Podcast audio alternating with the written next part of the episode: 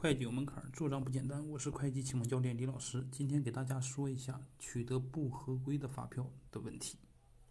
在我们实际工作当中呢，经常会遇到这个不合规的发票啊，但是呢，我们税法当中的发票管理办法对这个不合规的发票，第21条是这么规定的：如果是收到这个不合规的发票，是不能作为财务报销凭证。啊，任何单位和个人都有权拒绝。这个不合规的发票到底都包含什么呢？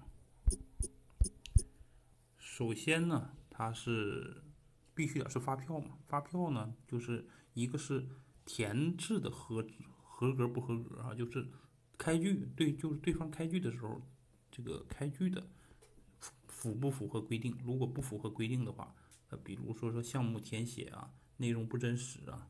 这些发票没盖发票这个专用章啊，这些肯定都是不符合规定的发票。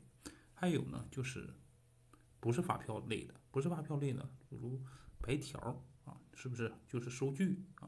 这种呢，肯定都是不合规的。再就是发票来源不合法，就是你不能找人这个购买发票啊，这都是不允许的。有人会问了，就500元以下不是白条是可以的吗？这种小金额的啊，我再给大家解释一下。就咱们针对的是那种应开未开的情况下，比如说个体工商户，或者他这种呢，他是能开的，但是他不给你开发票，这种情况是不可以的。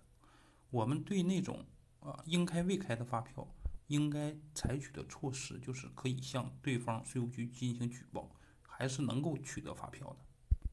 只有那种零星的跟个人的就是经营行为啊，可以据实扣除啊，小金额的可以据实扣除。